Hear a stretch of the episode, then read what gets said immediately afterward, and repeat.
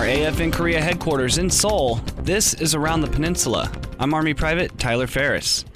Rugby has long been a popular sport in the international community. Army Sergeant Tay Lundy tells us the story of one man doing his part to bring the sport to the Korean peninsula. As the forces in Korea grow, so does the sports community. With that comes the old but new game of rugby to the peninsula.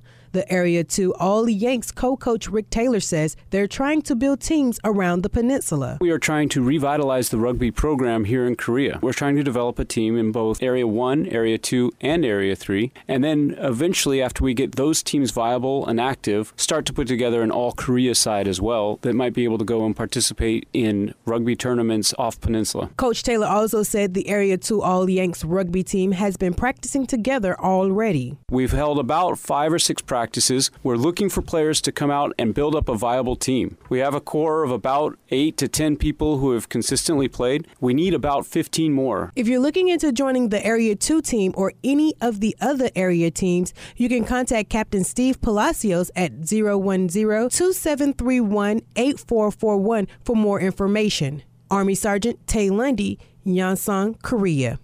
The football and soccer like sport is trying to make its comeback on the peninsula. Sexual assault prevention is a military wide concern. Specialist Kelsey Bowen tells us of the success of one community's involvement in Sexual Assault Prevention Month.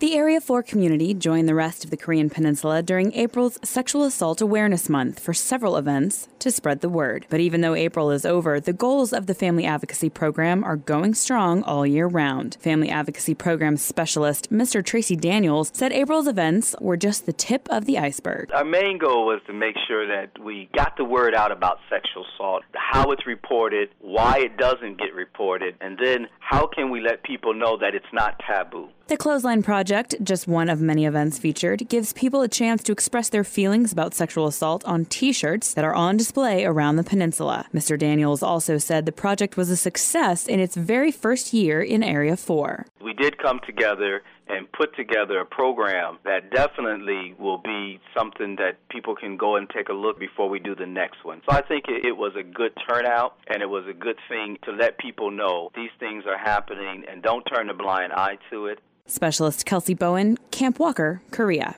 For more information on how to prevent or report sexual assault, contact your local family advocacy program. That's it for this edition of Around the Peninsula. For more information on what's going on around Korea, tune into AFN the Eagle or Thunder AM or log on to afnkorea.net. From Seoul, I'm Army Private Tyler Ferris.